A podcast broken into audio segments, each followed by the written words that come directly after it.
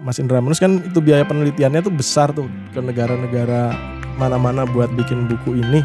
Kira-kira ada dukungan pendanaan dari pihak lain nggak kalau boleh tahu? Maaf ya aku orang kaya.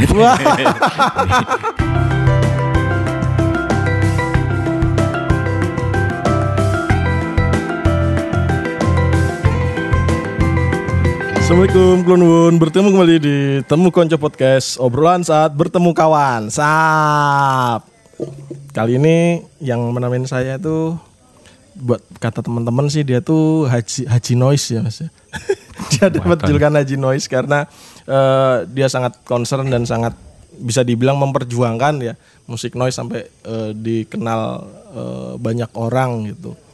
Ya mungkin teman-teman nggak tahu itu apa apa itu musik noise, bentuk EPY, terus gimana cara menikmatinya itu kali ini mungkin bisa kita obrolin sama beliau. Inilah Mas Indra Menus. Huri. Ira sembodo musik noise. Wonge kalem. Apa yinjang? Si Mas ini awal muasalnya dapat julukan Indra Menus sih piye? Kalau drama itu dulu zaman SMA. Eh SMP SMP. SMP. Jadi kan dari Martinus. Oh gitu. Nus nus nus terus tadi menus. Oh Indra Padahal Menus. menus itu artinya apa orang yang paling jelek sifatnya apa ya? Aku kan pokoknya elek banget. Cuman bertolak belakang. Malah ngerjakan nih katanya. Heeh. Amin. Amin.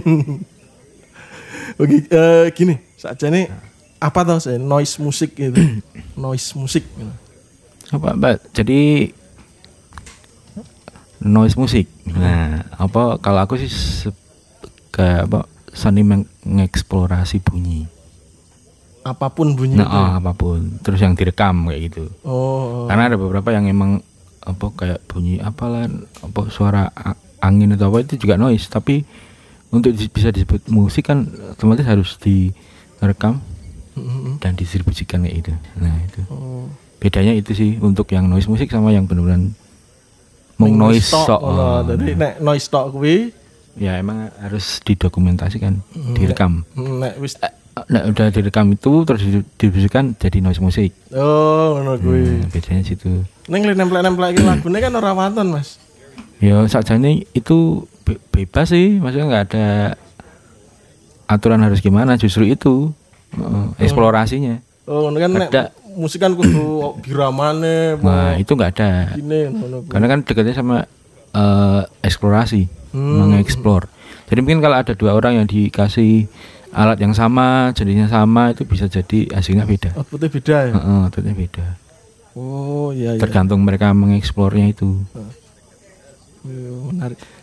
Sakjane sejak kapan terakhir? Jadi ya, saya pernah ya ya kalian udah tahu ya temu konco podcast adalah temu konco yang riset.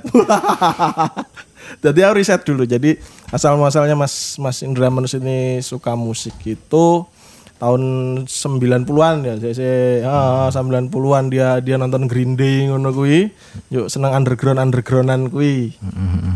Kan masih istilahnya saya dirungokke lah ngono. Nah, terus le, wah aku tak noise bae ini kit kapan nih? apa apa jadi sebenarnya sama sih noise tuh ya masuknya underground Hmm. kan dulu kan ngepang kan, terus karena musik pang terus kemudian berangsur-angsur kayak main di acara mainstream kayak gitu Hmm. tuh akhirnya oh piye iki, musik underground kok malah main Mainstream. mainstream ya. Sebenarnya rap- nggak apa nggak apa-apa sih cuman ya kayak kita punya apa semangat eksklusifnya. Alah. Idealisme ya sendiri. kan jadi kayak aku pengen nyari lagi yang lebih underground gitu loh. Kayak yang pertama kali nemuin musik punk kayak itu kan itu kayak apa oh yang yang tahu teman sendiri kayak gitu loh. Lingkupnya sendiri Lingkup kayak kecil gitu, oh. Akhirnya terus ya dari apa eksplorasi tadi nemuin itu musik punk sebenarnya sama aja sih kalau orang-orangnya juga kebanyakan juga berasal dari anak-anak punk Skenane Ah, skena pang. kan kebanyakan juga ngelihatnya kayak apa? eh, cara distribusi, cara merilis kayak gitu sama kayak yang era pang yang dulu-dulu. yang dulu ya. Ah, ah, ah. jadi kebanyakan yang aku tahu oh ketemu sama anak-anak pang yang kemudian main noise itu ya sama. Mereka kayak ngelihat ya noise itu kayak the of pang to come kayak gitu. Padahal walaupun pang itu udah ada eh walaupun noise itu udah ada sebelum musik punk malah. Malah sebelum di Iya, oh, oh, udah. Jadi udah ada dulu ada label dari apa Belgia Saprosa Record tuh yang dia bikin antologi noise, electronic noise tuh dia bisa nemuin dari tahun 1930 itu udah ada. Dan itu udah direkam, udah ada rekamnya. Itu piye ya gue ya. Nah itu. Pernah denger jenengan yang Ada tahun- ada ada kompilasinya kok. Oh, oh, bisa di search di itu di apa website mereka. Oh. Heeh. Website apa tadi? Saprosa SUB R O S A Sap- ROSA. Saprosa Record. .com iya. Ya, di search saja. Ana ini perjalanan apa ya? Ya perjalanan kreatifnya ya dari mulai terus Hmm. tahu-tahu apa untuk gawe noise-noisean ngono Nah. Iya, asal mas. Nah, mau kan bab idealisme ya. Nah, perjalanan Nah, musiknya Heeh.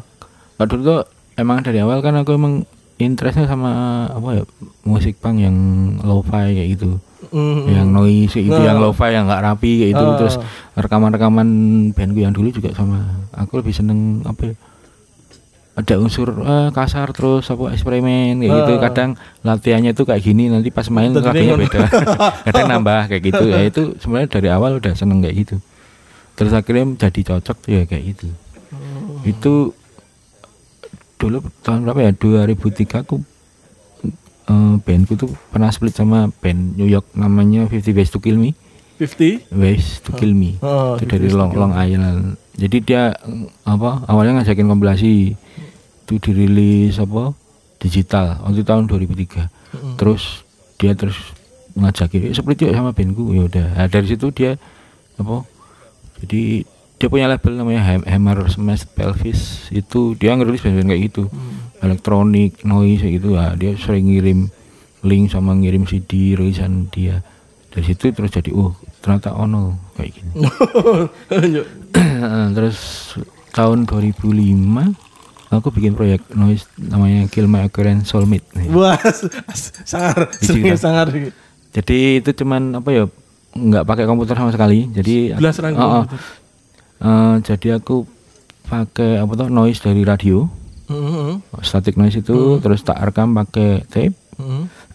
Eh, jadi langsung nggak pakai mic tapi langsung bengoknya di depan tape-nya itu Tipnya itu. Oh, tak rekam jadi satu kayak gitu terus pakai piano bayi yang kayak gitu loh ding ding gitu Nah, ini nih terus digandainnya pakai tape double Tep dulu. Nah, Jangan gitu. Heeh, ya kayak gitu sempat rilis dua dua kaset Dua kaset. Mm-mm. 2005 sampai- sampai 2006 Sangar.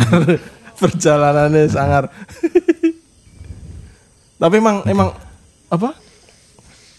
Itu pertama kali di Jogja yang dengan gawe yang anak-anak lain belum ada ya waktu itu. ada sih sebenarnya udah ada kayak Krishna itu udah ada Soda Dosa.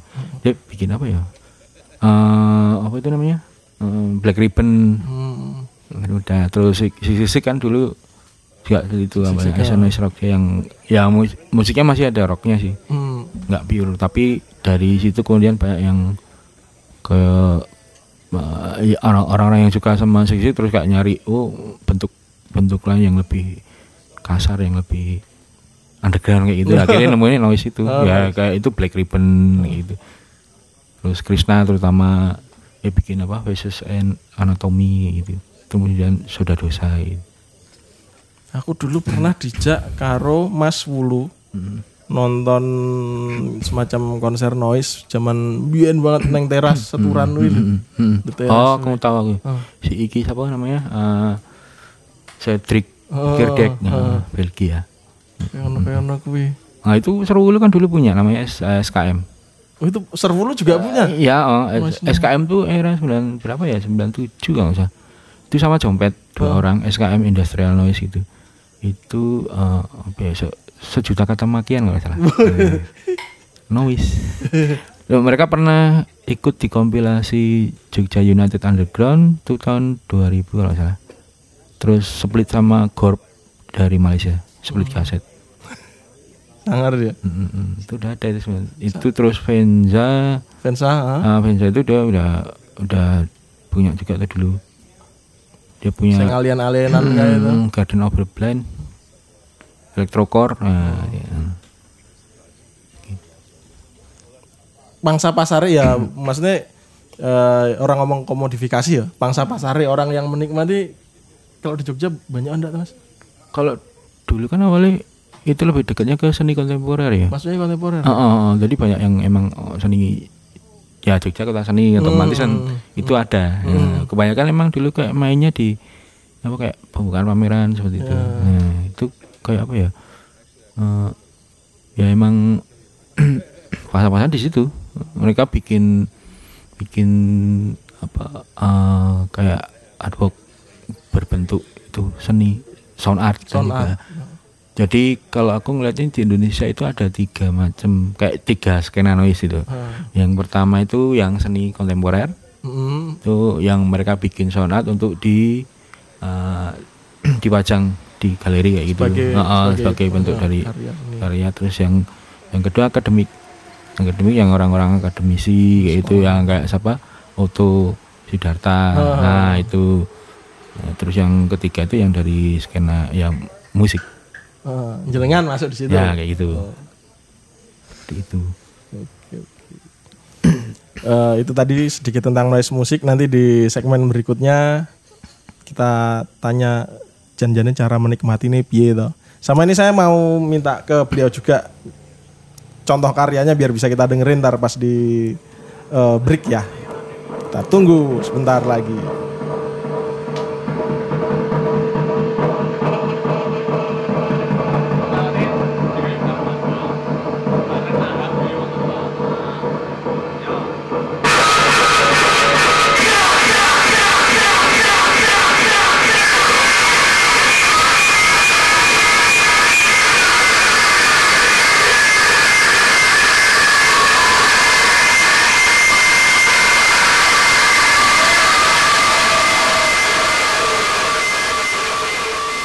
Halo, kembali lagi bersama Temu Konco Podcast dan bersama Mas Indra Menus dengan eh, seluk beluk noise musiknya gitu. Jadi gini Mas, untuk seorang kayak aku lah pemula sama sekali rung dong belum paham bab noise musik gitu. Caraku eh, mendengarkan maksudnya menikmati musik itu piye atau kalau ada saran harus mendengarkan karyanya siapa nih nek nggo pemula noise for beginners lah. Anu sih kalau menurut aku mending nonton. Nonton ya. Karena apa ya? Kalau menurut aku noise itu lebih lebih, lebih bisa enak kalau ditonton. Lebih di- enak ditonton. Oh, oh, karena banyak sekali apa ya kayak band-band yang eh, proyek-proyek noise itu yang pertama live-nya bagus tapi pas rekaman ambiar. Hmm. itu ada live-nya bisa juga bagus tapi ternyata pas live eh, apa pas rekaman bagus tapi pas itu pas live-nya ambiar. Eh, Tapi menurut aku lebih enak live karena yo di situ itu karena eksplorasi toh, eksperimen. Hmm. Nah di situ otomatis kan kamu bisa ngelihat alatnya apa kayak gitu gitu. Oh. Soalnya kadang karena sound beda sound bisa beda PA kayak itu bisa beda. Jadi menurutku kayak pengalaman audio visual itu yang lebih lebih menarik Di- di- untuk dinikmati. di Cuma kalau didengerin tuh kadang ya ya ngono wae. Hmm. Tapi kan it- kan noise kan menurut aku lebih ke proses toh. Hmm. Proses gimana kamu dapetin sound itu gitu. loh. Hmm. Nah, jadi kalau eh, rekaman bisa aja kamu pakai apa aplikasi apa udah kayak gitu rampung. Fruity Loop wah. Kamu pakai Fruity Loop. wes, ya oh, maksudnya banyak polesan lah pakai aplikasi apa. Tapi kalau live kan nggak nggak bisa nipu toh. Oh, heeh. Eh, kecuali kamu pakai laptop ya. Heeh. Tapi kan live kan ada yang alatnya tuh unik-unik kayak gitu. Gimana dia mengeksplornya itu yang lebih menarik sih menurut aku. Tapi kalau mau dengerin rilisan ya apa ya? Apa ya? Paling sing ini apa yang yang standar ya Mersbow lah. Mars Mersbow. M A M E R Z B O B. oh, M E R Z B O W. Ya Mersbow. Mars Bow. Terus apa Prurien Pro. P R U R I N T E N T ya Prurien itu yang standar-standar gitu.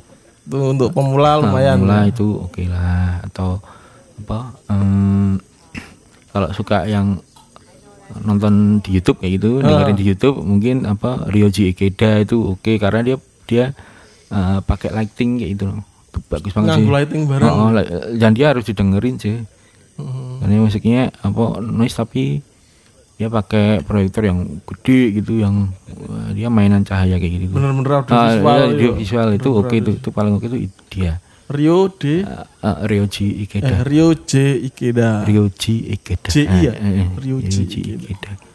Itu. Itu buat yang pengen tahu dan pengen menikmati noise. Ya kayak saya lah noise musik for beginner. Kata yang gue langsung tak golek mas. Mas. Kalau untuk lokal mungkin bisa ngecek apa ya Ah, oh, kayak Lo- Logic Loss. Logic Loss. Ya Logic. Disambung ya tuh LOG ah, enggak jadi ah, C2 Oh, LOG Logic Loss Jakarta itu terus apa? LOSS Ah, Dani Pradana dia punya banyak proyek sih. Uh, dia punya apa? Sama dia punya proyek sama Marcel Marcel di Sajamakat nah apa itu namanya? Ah, Roman Catholic School. Nah itu oke juga terus kalau lokal yang lain Krishna pokoknya Krishna. bempenya Krishna Widyatama itu ada Soda Dosa Sulfur tuh oke Hmm. Sulfur tuh dia sama istrinya itu main drone tuh oke itu. main drone Ya drone. Ya drone musik, drone Oh. noise. Bukan drone yang ngambang. tapi drone mabur kan itu drone, drone noise. drone musik oh. Heeh. Terus yang asik. LKT Dove ya Kata Dep tuh band post rock. Oh, jadi eh, Mas Menus ini nggak melulu di noise ya, nggak melulu di noise musik dia.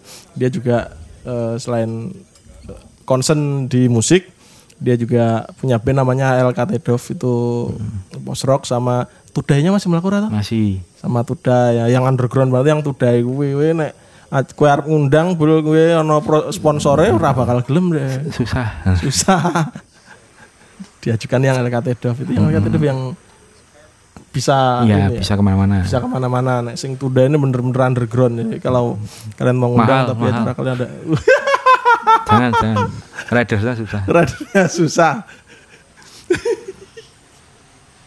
Terutama yang trader oleh ono sponsor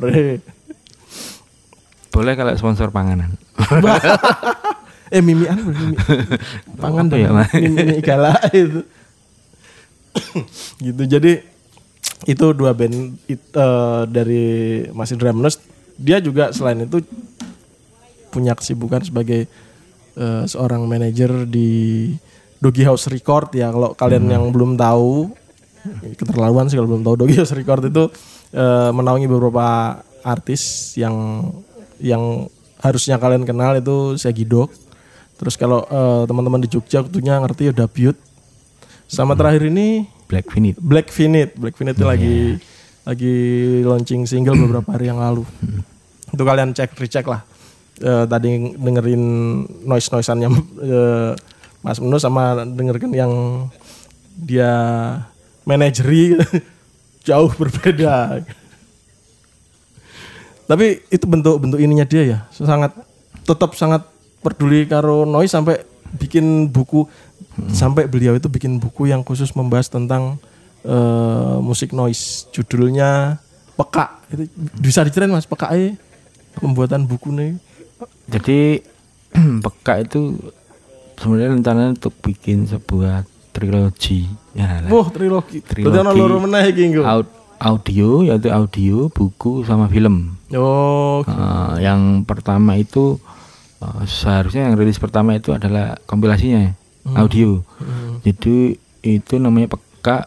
eh, jadi aku ngumpulin 123 band dari Indonesia yang direkam antara tahun 95 sampai 2015, 20 tahun.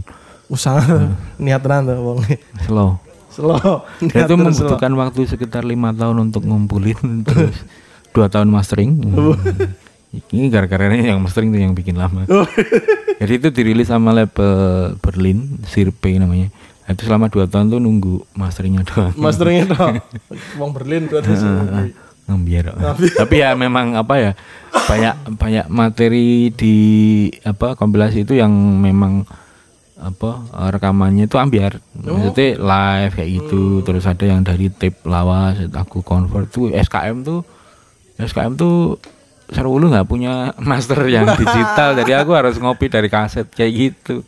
Ya no Itu juga.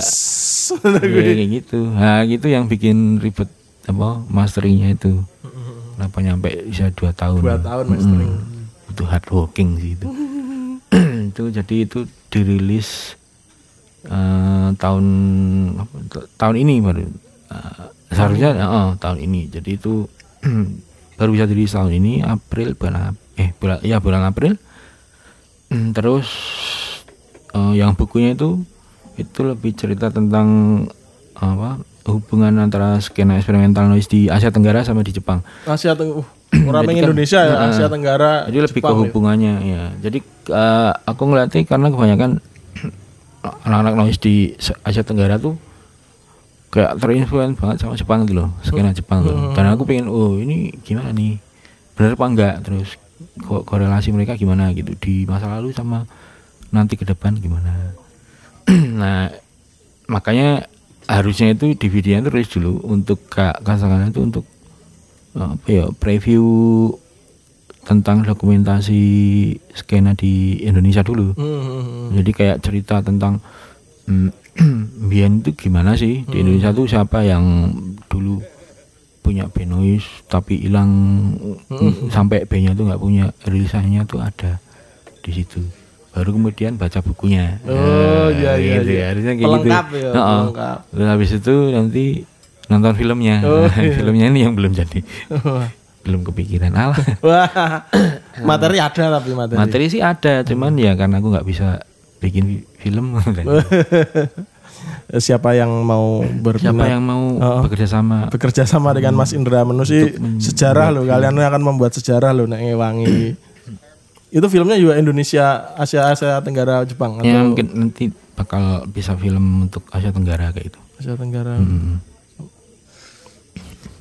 Itu negara mana aja selain Indonesia yang di selain, ah, selain Indonesia dan Jepang wis? Nah, jadi di penelitianku itu aku ada di Filipina, Singapura, Malaysia, Thailand. Malaysia ono. Ana, Sing- ana, sing ana. syariah ada, ono. heeh, ada. Jadi itu lim- lima negara ini yang di Asia Tenggara itu yang udah ada skenanya. Dalam Oh. artian ada label, ada band, ada event, dan mereka saling terkoneksi.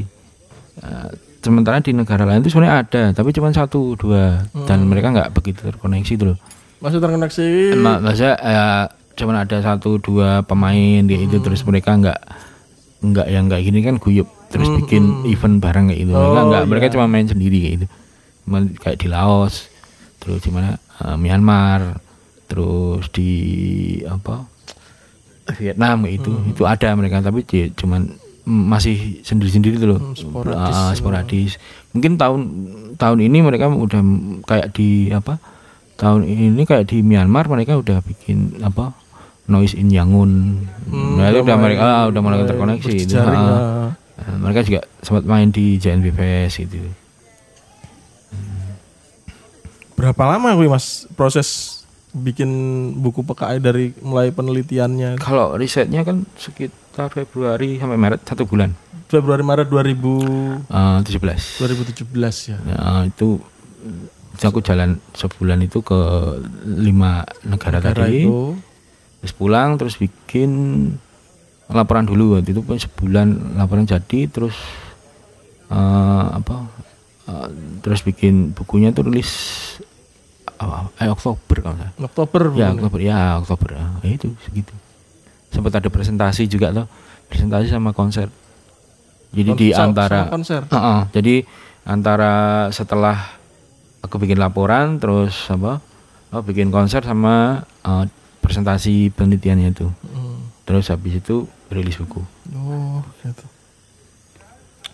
Jadi bisa kebayang tuh tadi eh, beliau berkelana di berapa lima negara tadi demi mengendata dan konser juga enggak pas di negara-negara?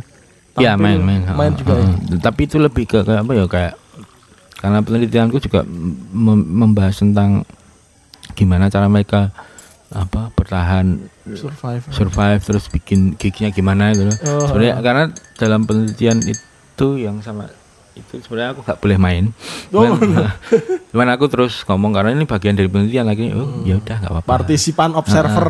Nah, karena lebih karena kalau di Asia aku lebih ngerasa lebih enak kalau ikut menjala, menjalani itu loh Hmm. Jadi biar ngerti loh Hmm. kalau cuman dari luar gitu kan nggak nggak ngerti berjarak Ah, ah, berjarak, ah. optimal mas ya. Mm-mm. hampir di setiap negara main ya di setiap ya di setiap negara, negara main tanggapan mereka woi noise kok ya iki." apa yo pertama ternyata ada oh noise di, di Jogja di Oh, Indonesia gitu ah. kayak terutama nggak di Jepang mereka banyak yang nggak ngerti itu yang kedua eh, terus kayak apa oh ternyata ada ya peneliti tentang noise kayak gitu. Karena kan kayak masih kok eh, apa ya mm, mereka ngeliatnya kayak kayak apa kok kamu mau meneliti tentang noise kayak gitu gitulah Hmm. maksudnya mungkin ngelihatnya eh, saya yang diteliti itu hal lain yang lebih apa yang lebih bermanfaat. Ayo, bro. noise kayak gitu. Terus ya wes. Lebih bermanfaat tuh istilah ya kaget karena mereka ngelihat ya noise itu kayak bukan sesuatu yang begitu apa ya begitu wah banget loh yang untuk menjadi sebuah subjek penelitian. Hmm. karena mereka mikirnya kan mungkin penelitian kayak itu mesti yang harus yang yang oke kayak gitu Oh. akad secara akademis laboratorium Ah, ah, putih-putih ono kuwi. gitu. mikroskop malah noise nah nanti di segmen berikutnya kita akan membongkar sedikit rahasia.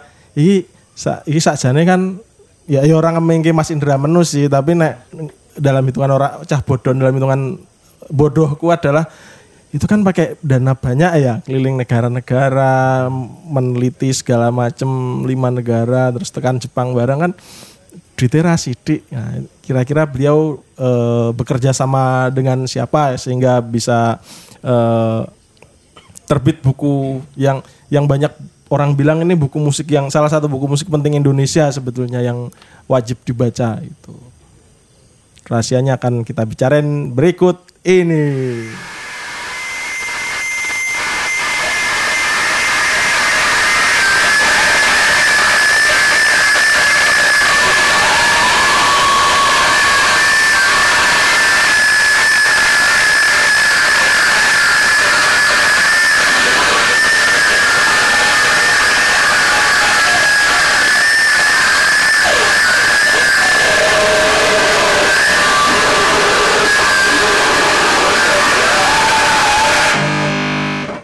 Walu, kembali lagi setelah tadi eh, break mendengarkan gimana musik noise tadi dan eh, saya nunut pipis di belakang. Kita lanjutkan ngobrol. Enggak tadi sebelum sebelum eh, ngomong ke yang masalah penelitian buku. Tadi si Mas Mas Ferry yang bantuin kita bikin podcast ini sempat nanya ke Mas Indra Menus. Itu di musik noise ada battle-battlean gitu juga enggak? Itu gimana Mas? ada jadi eh, Maksudnya battle piye terus? bat- battle kayak dua atau lebih yang main main satu dalam satu setup jadi di Jogja ada Jogja Noise Bombing Festival itu yang annual yang tahunan gitu jadi salah satu apa eh, aturannya adalah eh, kita ngajakin dua eh, musisi noise yang yang sebelumnya nggak nggak kenal yang nggak saling kenal dan mungkin bisa bisa beda genre itu untuk main dalam satu setup. Nah itu terserah kamu Siapa mau ya? Maksudnya setup dari satu waktu yang barengan gitu loh. Set- setupnya masing-masing sih. Oh gitu. Eh, cuman kita kayak kasih dalam satu waktu yang bersamaan mereka main bareng gitu. Terserah kamu mau be- better gimana gitu nah itu bisa jadi menarik sih karena mereka nggak kadang mereka nggak kenal satu sama lain gitu terus akhirnya harus ngomong harus ngobrol. Mau nggak mau harus ngobrol terus harus kayak "Oh, kamu main apa? Aku main ini kayak gini. Oh ya udah nanti. Jadi kayak pas di panggung tuh ya udah mereka kayak battle gitu.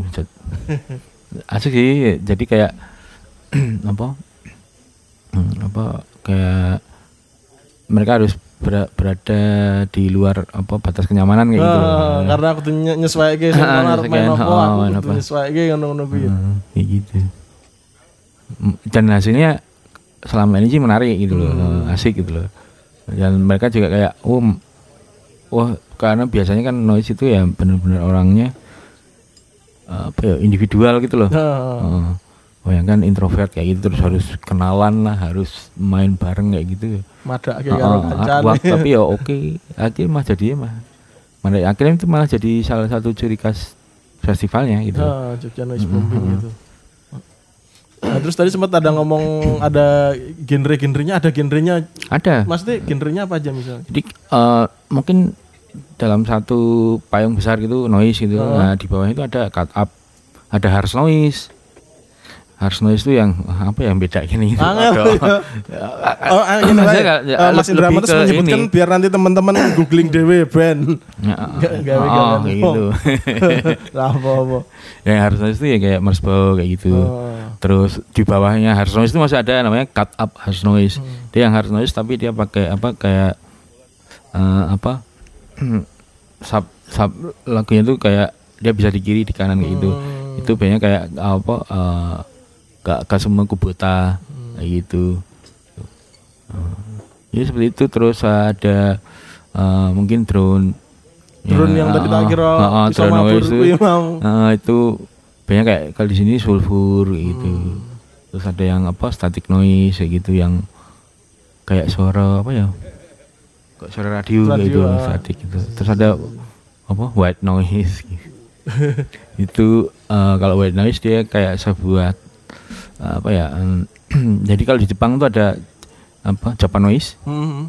Japan noise itu apa terus orang Amerika bikin white noise Oh, untuk gitu. nyaingin Oh, oh, ya ya. Hmm, kayak ya. itu salah satu artisnya kayak Emil Belieu gitu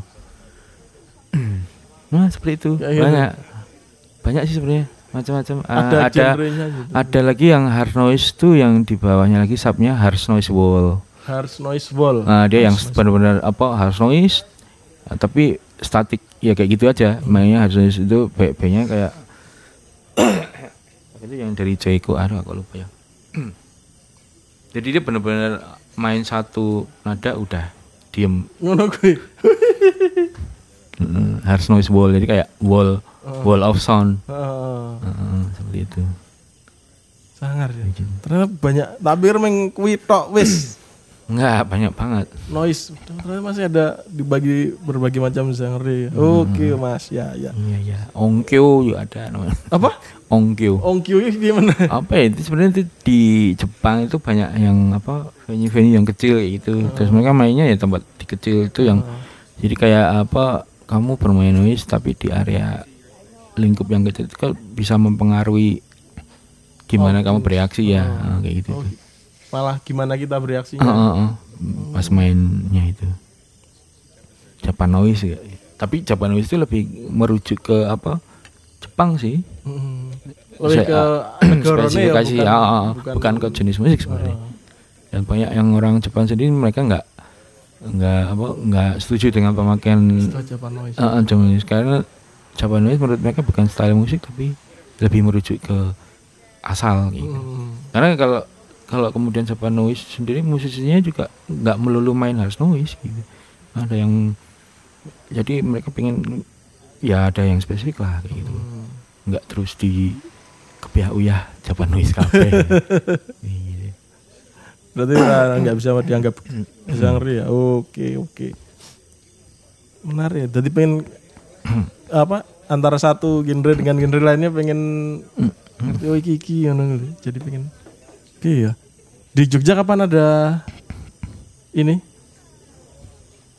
Gigs noise terdekat Gig yang terdekat oh mungkin Agustus mungkin ada Agustus. Ah, Wah, tanggal Agustus. 4 Iya ada dari 4 mana Agustus ya. dari Prancis tuh Ten Putih 4 Agustus. Ingat-ingat yang pengen tahu gimana itu noise itu eh, bisa dilihat 4 Agustus. Nah, ini ini sebenarnya kan direkam tanggal tanggal 13 Jumat the 13 ya, jumlah Jumat 13 tahun jumlah 13 TH Jumat 13 tahun.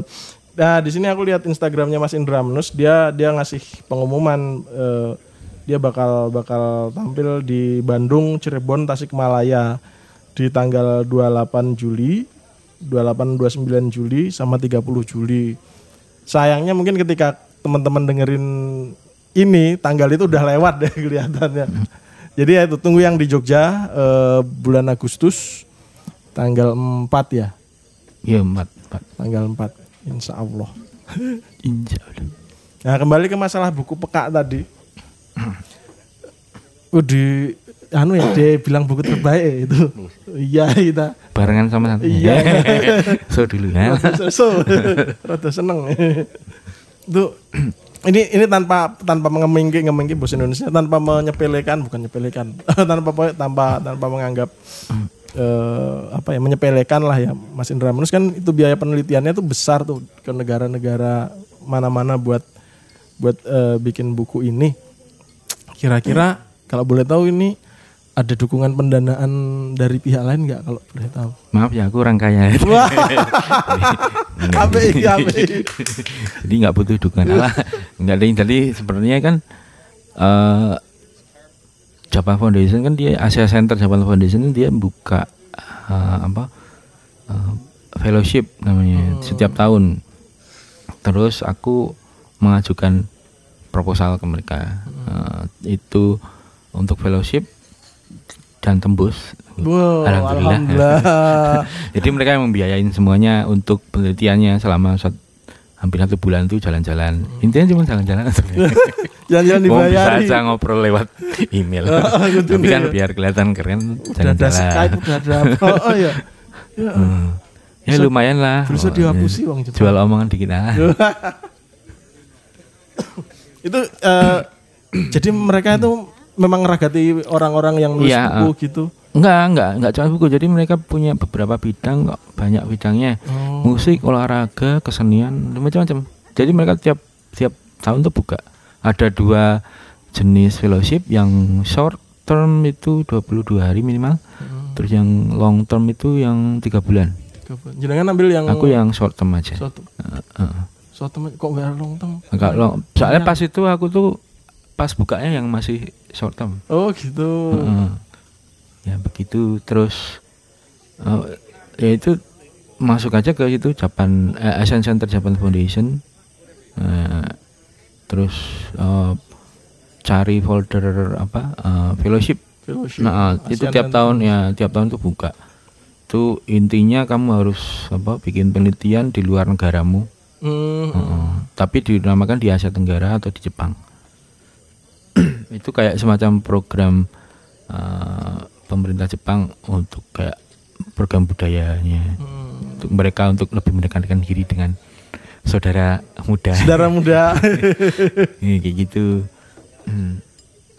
Cuman itu kita bikin proposal terus masukin dan eh, harus ada dua reference letter sih. Dua reference writer ya. Dua penulis referensi. Mm-mm. Mm, Nah itu yang sebenarnya intinya sih di situ. Oh gitu. Kalau kamu punya teman yang deket sama uh, Foundation tadi ya itu lebih kesempatannya lebih gede untuk untuk Nanti ini offline aku buat di kandang nanti saya Ya. tak nyuwun ya. ini offline jauh nanti situ nek do denger melu-melu saya saingan saya banyak repot. gitu. itu begitulah. ya. Begitu. Oke. Oh, oh, ada omongan. Terus iki eh, di luar tadi harus ada dua orang apa sponsor writer yang tidak akan saya sebut di sini. aku nyeloknya nanti pas nggak direkam. Di luar itu tip trik lainnya lagi apa yang biar bisa eh, tembus gitu. ke- Jadi utamanya mereka mereka tidak mau membiayai eh, apa ya proyek pribadi atau apa eh, untuk proyek untuk kegiatan pribadi. Maksudnya Ya, apa ya sebenarnya kayak eh, umpamanya kamu udah jalan mau bikin apa program radio untukmu gitu Hmm. terus kamu ngajuin program ra- untuk apa fellowship tentang program radiomu itu nggak boleh Oh. jadi bisanya kamu eh, penelitian tentang program radio di negara lain gitu. Oh, Nah, itu bisa tapi nggak untuk untuk radiomu oh. tapi itu untuk untuk kamu meneliti radio lain kayak Oh, gitu itu boleh ya kayak gitu Nah, misalnya berarti eh, apa ya? Misalnya aku kita di Indonesia kuwi Hmm. bahas tentang apa? Bab, misalnya aku senang bapangan bab sate ngono, sate nang Vietnam Hmm. nah malah. itu boleh Tapi nek di Indonesia malah enggak boleh. nggak eh, nggak boleh atau kamu punya apa usaha sate terus kamu meneliti usaha satemu gitu nggak boleh Ngono ora oleh ya. Boleh.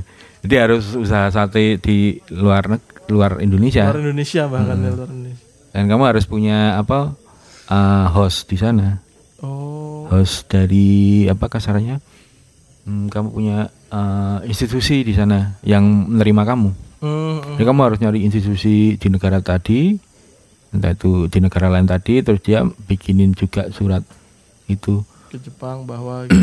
bahwa dia yang nge-host kamu selama di sana gitu harus institusi pemerintah ya enggak ya? enggak enggak harus. Tapi yang jelas institusinya masih dikenal, masih dikenal sama apa?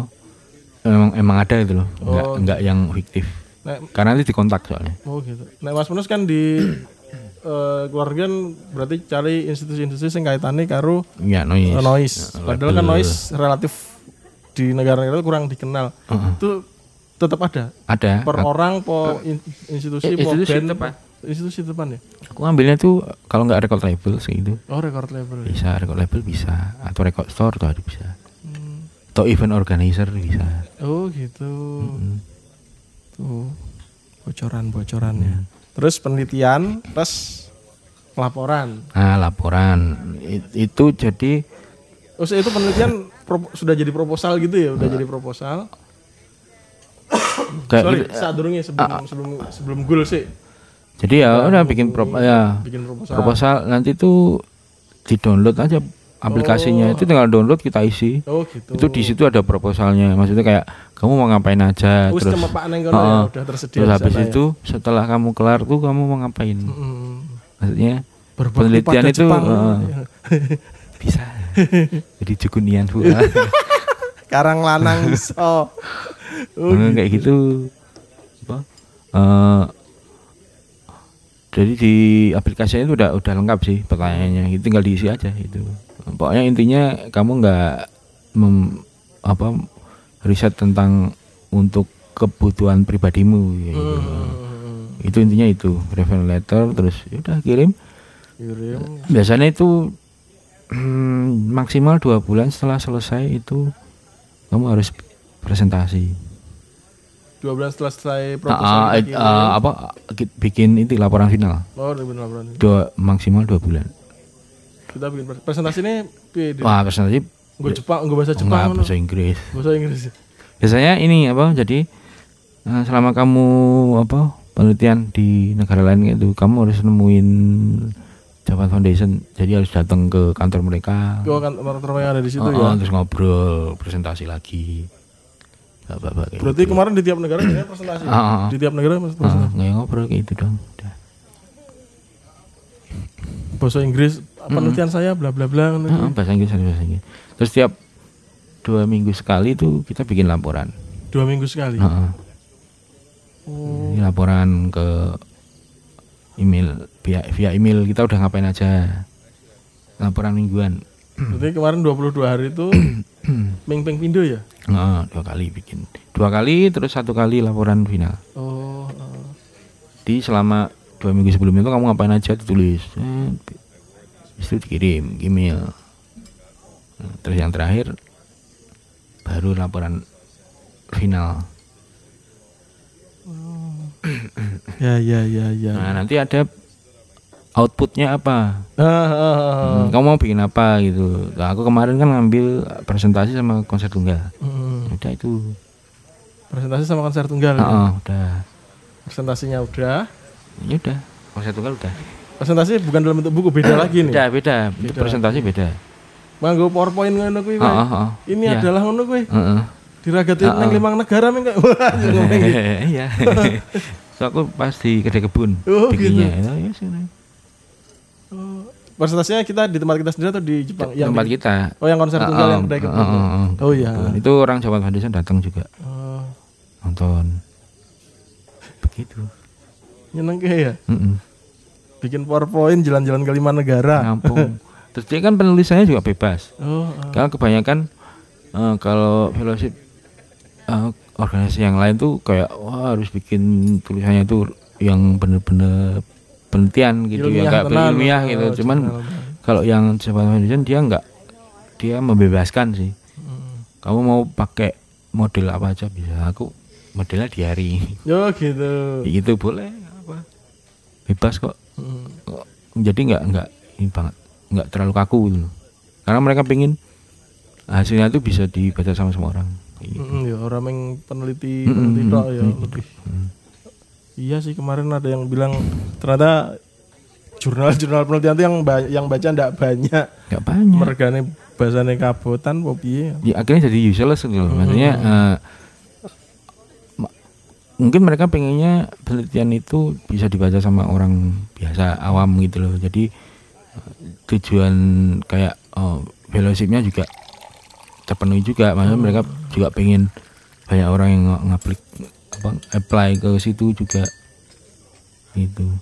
Dan menurutku juga cocok untuk noise karena noisy musiknya bisa ambiar gitu loh. nggak banyak orang yang suka gitu terus kalau terus hasil bukunya atau penelitiannya Abot, abot kan ndaki oh, udah udah males loh makanya aku lebih seneng ini kayak ya orang yang nggak dong pun ya udah baca udah baca aja Bisa menikmati. ya nggak banyak teori-teori kayak gitu gitu maksudnya teori-teori kayak gitu bisa dipelajari sih Iya. cuman kayak kalau Pengalaman, pengalamannya gitu. di hari ini itu kan yang yang harus experience sendiri Betul. Nah, terus rampung laporan, rampung konser tunggal, iso malik dadi buku. Heeh. Jadi, Iya. Jadi apa ya?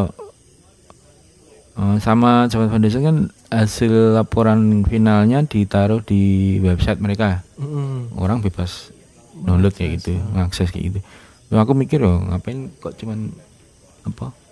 mandek di situ loh. Kenapa aku nggak bagi itu ke ke orang yang lebih luas gitu yang kadang kan orang malas buka website kayak baca gitu. oh, baca di layar monitor pegel ya. Terus, terus itu ngobrol sama Warning Book Tommy. Mm, Eh, karena aku tahu Tommy eh, apa ya dia punya warning book itu yang eh, apa ngerilis buku tentang musik kayak gitulah.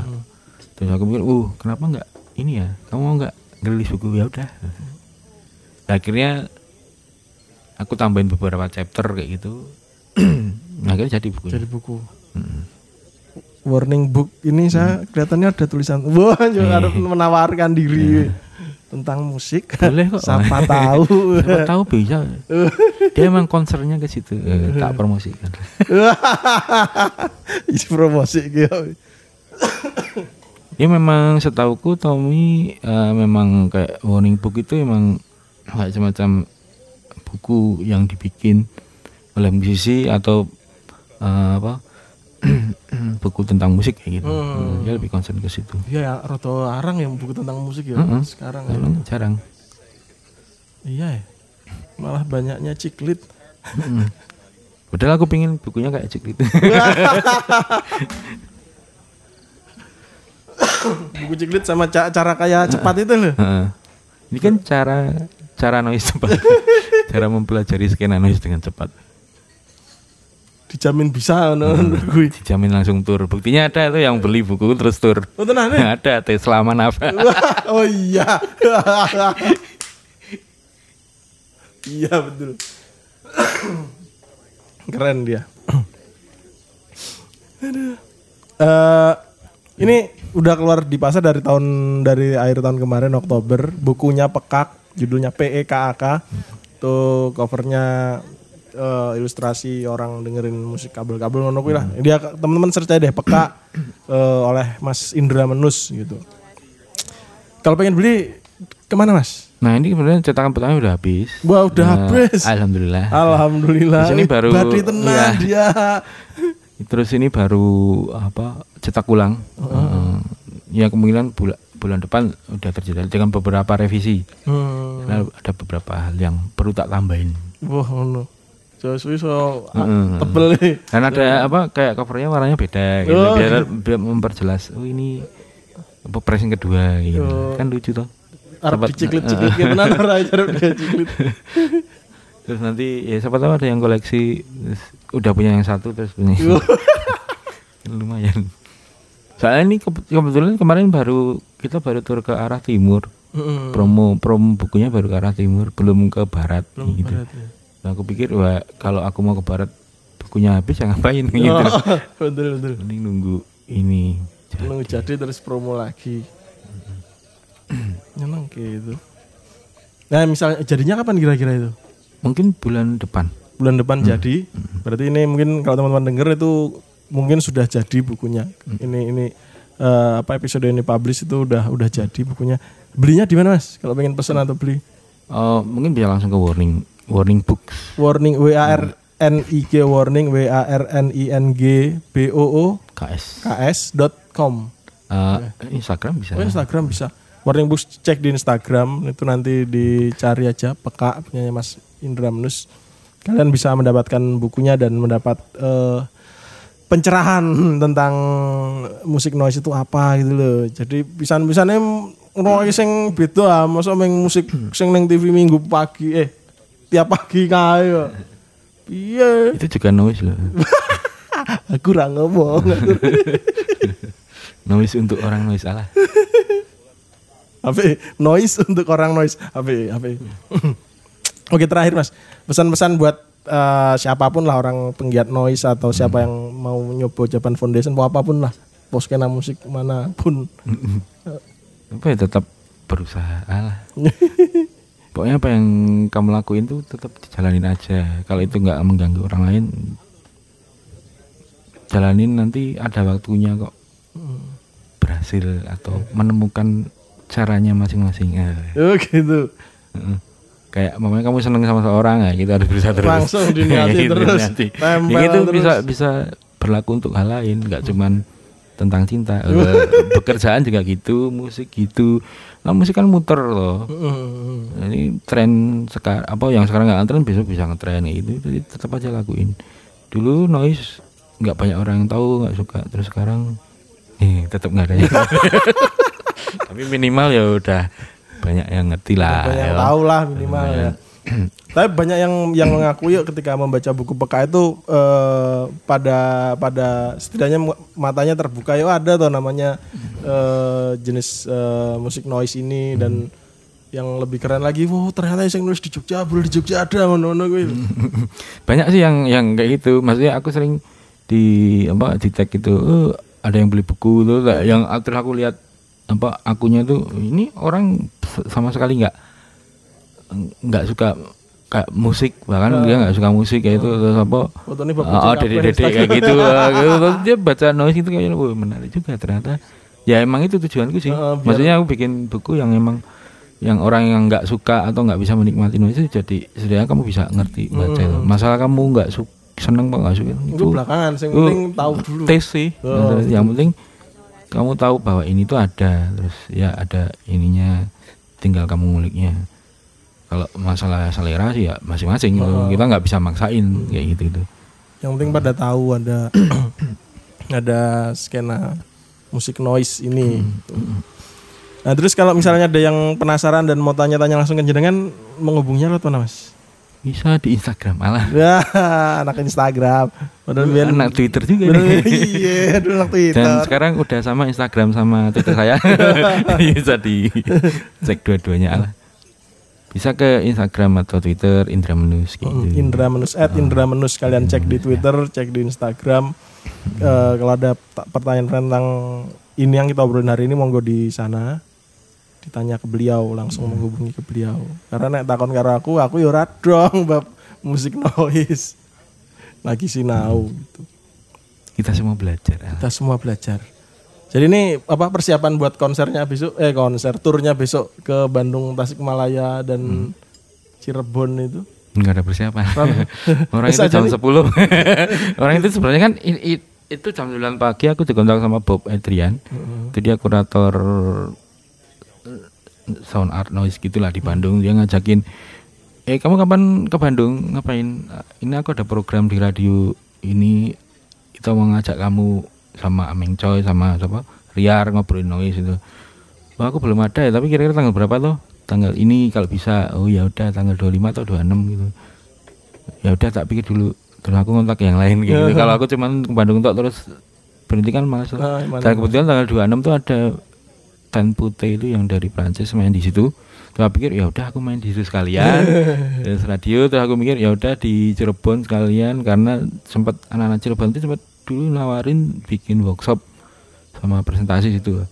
Ya udah sekalian terus tanggal 30 nya tuh pas sebelumnya juga ditawarin sama anak Tasik. Gitu. mau nggak main sini? Itu anak-anak di sekitar army. Tuh. jadi itu tanggal 29 di sekitar ma- main di di Tasik. Heeh. terus yang bikin tuh anak-anak di sedikit yang kuliah di sini. Ya teman-temanku itu kota kotor gitu. Terus yaudah mau nggak ikut sekalian ya mari. ya, tapi mainnya nggak bareng sama Dezeki gitu.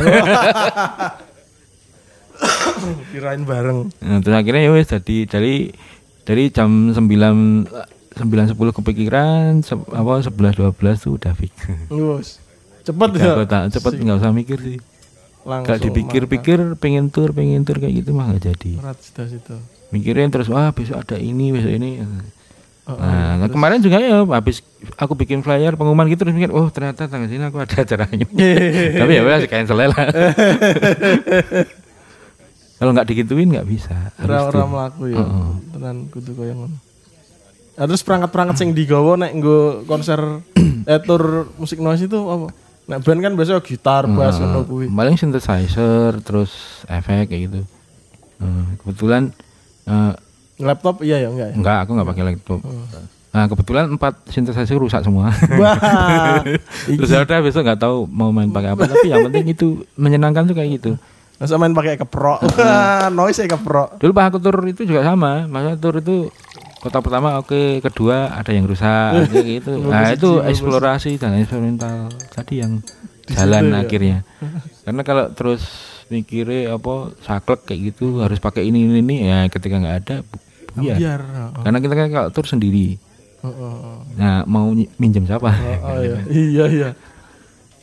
Hmm, makanya emang sisi eksplorasinya sih sama eksperimentasinya Bener-bener terasah di tur kayak ngono kuwi. ini kalau enggak ya wes berhenti nggak bisa ngapa-ngapain Oh, iya. harus muter terus sih itu yang aku seneng tuh kayak gitu jadi nggak yang eh, sekarang setnya segini besok setnya sama kayak gitu enggak besok setnya bisa beda kayak gitu jadi selalu fresh kayak gitu ya kadang biar kadang bagus ya justru itu enaknya tuh Serunya di situ ya. Hmm, seneng. Iya. ya. Berarti dalam dari satu stage ke stage lain itu belum mesti sepodo ya mesti. Nah beda, konsepnya bisa beda, tergantung situasi, tergantung. Kadang aku ngeliat tem, apa pertama tempat, terus kayak yang main tuh apa aja. Hmm. Kadang yang main tuh kalau harus semua gitu, aku malah pengen, wah yang lain udah banter-banter kayak gitu, aku pengen slow lah. Ya gitu. gitu. Atau kalau yang lain udah slow gitu, aku pengen banter. Gitu. Ya gitu, enaknya gitu. Kadang sebelum naik panggung itu baru kepikiran setnya, oh kayak aku enak main kayak gini deh. Ya gitu. Jadi nggak ada yang kayak latihan terus terus besok ini. Paling latihannya lebih ke line check line atau nyari sound kayak gitu. Aja kalian karo nyari sound ya. Oh, nyari sound yang yang oke itu gimana atau ganti-ganti pedal, ganti-ganti efek kayak gitu. Soal gitaris tenan ya. Iya, efek-efek. Justru mas sebenarnya anak noise itu yang lebih ini sih, apa? Yang lebih ribet masalah sound. Karena mereka butuh detail sound yang lebih ora Heeh. tenan ya. dan sebenarnya malah lebih li- lebih ribet daripada gitaris biasa. Karena kita kayak nyari sound baru gitu loh, Heeh. yang nggak pernah kita dengerin. Itu Iya sih. un- enaknya di situ. Terus sih tantangan. Tangan biar muter Ya, terus otaknya. Otak otakmu kudu wah harus berpikir-pikir berpikir. Bi- Nanti di yang terbitan baru buku PK ini juga ada ini ya yang PK Indonesia Noise ini ya. Nah, kalau yang ini 2015. Ini bisa di streaming sih sekarang Oh, di, ini bisa di Bandcamp ya di Bandcamp. Oh, aman ya. Bandcampnya Sirpe Record. Hmm. PK Indonesia Noise tahun 95 sampai 2015. Kalau buku-buku yang edisi pertama itu ada. Tapi ternyata sekarang sudah bisa di streamingkan. Tuh. Jadi kalau pengen mendalami siapa tahu ternyata jauh di lubuk hati terdalam kalian ngefans banget karo musik noise siapa tahu loh. Meng organisasi urung tahu krungu ta? Belum pernah Tak kenal maka tak sayang. Tak kenal maka tak sayang ya. Siapa tahu dicoba saja. Gitu. Oke, ini saya setelah ini saya akan tanya eh, tadi apa writersnya dua orang itu buat sangu. Siapa tahu saya tembus dan bikin buku. Oke lah itu. Oleh karena itu maka Matur nuwun Mas Indra Menus Sama-sama. sudah mau datang dari Kidul sampai lor sini. Aduh, nanti direwangi break setengah di tengah jalan makan dulu tadi Kuliner. kulineran saking jauh dan macetnya matur nuwun sudah sampai sini sudah berbagi info tentang musik noise Sampai di sini temu konco podcast. Waalaikumsalam bareng. Temu konco podcast. Obrolan saat bertemu kawan. Sap.